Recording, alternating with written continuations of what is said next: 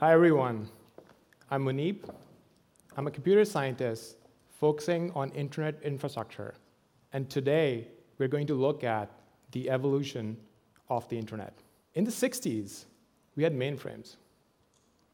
They were these large, beautiful monsters who would fill up an entire room. Offices would be able to afford just one mainframe, and everyone in the building would just connect to it. People would connect to these mainframes using dumb terminals. These terminals were dumb because nothing exciting was happening there. All the computing was actually happening at the mainframe. The terminals didn't have a soul. They couldn't do any computing. And the mainframe is where all the power was. And IBM was the only monopoly in town. They had a monopoly on the entire industry. But then we started seeing a shift away from mainframes. In the 80s, desktops arrived. And suddenly you had your own computer. It was like buying a new car. It's yours. You can drive anywhere. The entire world is open. Apple actually introduced their desktops, the Macintosh, in this ad.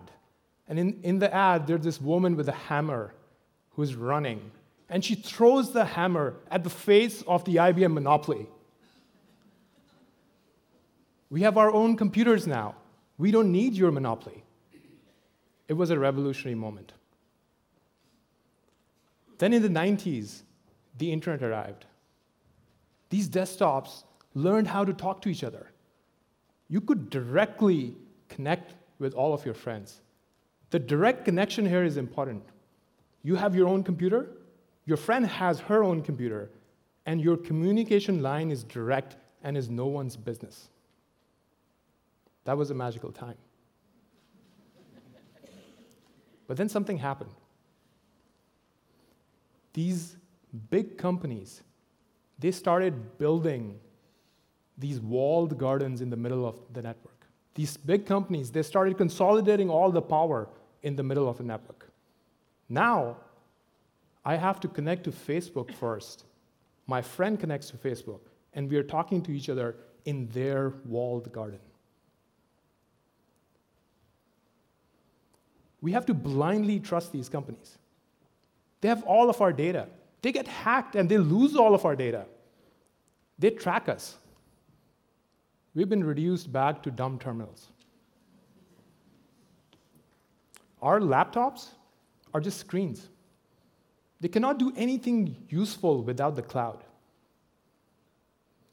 All of our computation, all of our data, all of the power, it's with these big companies. We are sadly going through the dark ages of the internet. Google, Facebook, and Apple, they own the internet. And their walled gardens are our digital prisons. We have sadly lost our freedom.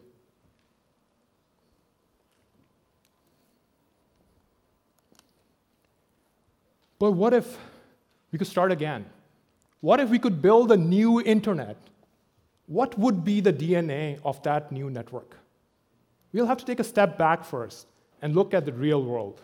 In the real world, we have property rights. We can actually buy a piece of land. We can build our house there. We can keep all of our belongings there. But on the internet, there's no concept of property rights. We just rent spaces from big companies. In the real world, we have privacy. If you have a picture and you hang it in your living room, only you or your family can look at it.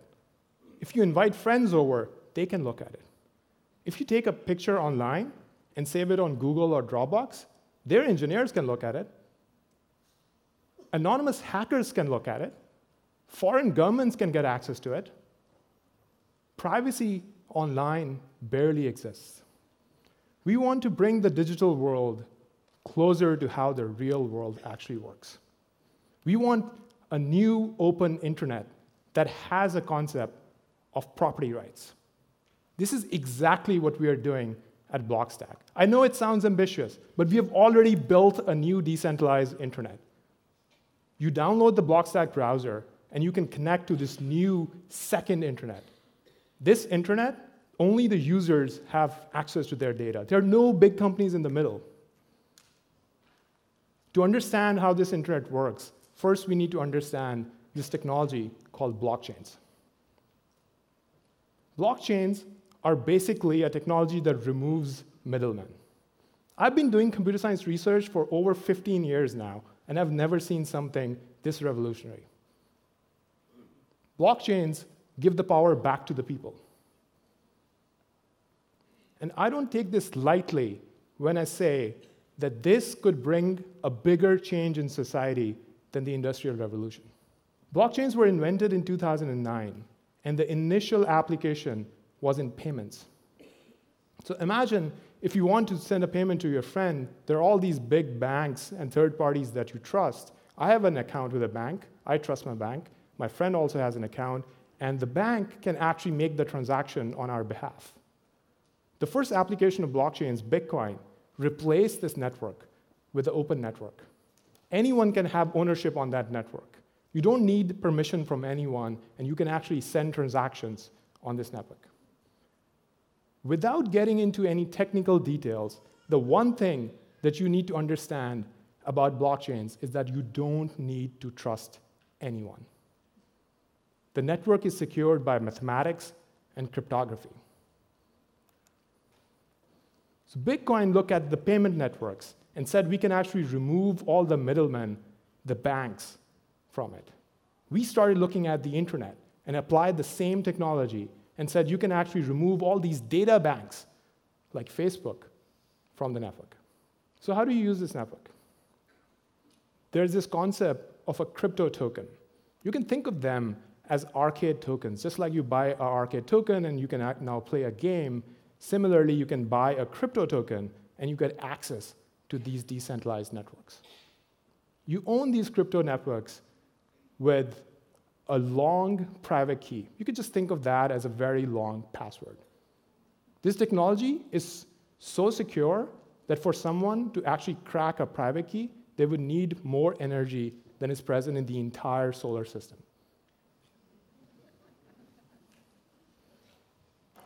And this is not just theoretical. This is not some work happening in a research lab. Crypto networks already have a market cap of $160 billion. Compare that to Google and Facebook, who are at 650 billion and close to 500 billion dollars. But these blockchain networks are not a company.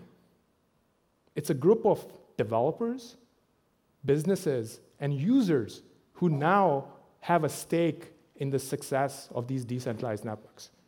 Whereas Facebook's and Google, they are monopolies. So let's look at how these crypto tokens will impact the new internet. The first thing is that they align incentives. They get everyone to work together towards the same goal. So imagine that everyone has their share in the pie, and if the new network is successful, then everyone benefits. Crypto tokens also secure the network by doing access control. So imagine if email was designed with this new technology and you actually needed a crypto token to be able to use email.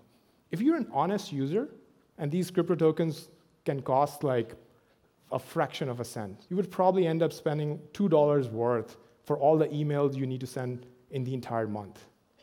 But if you're a spammer, you would actually need to spend millions of dollars to be able to spam everyone with email. That's how these crypto tokens can secure various scarce resources on a decentralized network. In the traditional internet, there was actually no incentive to innovate at the lower layers of the protocol. These are the actual pipes that deliver your data, or all the open protocols which were used for communication. All the value was actually captured at the application layer this is where the Facebooks and the Googles of the world operate. They have millions of dollars. They can hire the top engineers and basically work on whatever they want to. In a way, they have a monopoly over innovation as well. With these crypto tokens and a decentralized internet, there is now an incentive to actually innovate at the protocol layer. The protocol becomes a shared resource, a public good that everyone benefits from.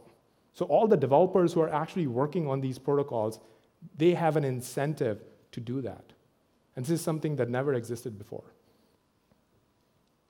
The new internet is going to have a lot of impact. I believe the first thing that is going to happen is that we'll see unbundling of data silos like Facebook and LinkedIn. It's not that they're going to disappear, they'll just become less relevant. And we'll have actual good alternatives. Alternatives where we actually own our data and we own the social graph. We'll also see an actual upgrade of the, our entire digital lives.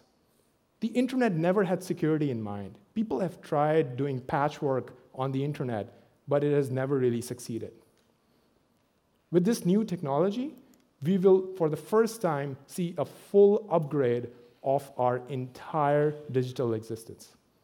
There will be no companies in the middle that can actually leak our data. Hackers would have to come after individual users. Imagine in the real world, if someone wants to rob you, they have to come physically to your house. It's not possible for a robber to just go around and steal from millions of users at the same time. This is how the online world should work as well. It's not just about users. Developers actually don't have access to the kind of data and resources to be able to innovate on the internet.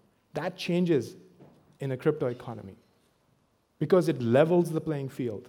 Developers don't need to get permission from Apple or Google to publish their apps. With less friction to building apps, you'll actually see more innovation, and users will end up getting more choices. So I believe that the future of the internet is decentralized. In many ways, the new decentralized internet is kind of already here. The software might be a little clunky right now, but it's actually getting better every day. And a great migration to the new internet is starting. It's our responsibility to tell the world about it. And that is exactly why I came here today. Thank you.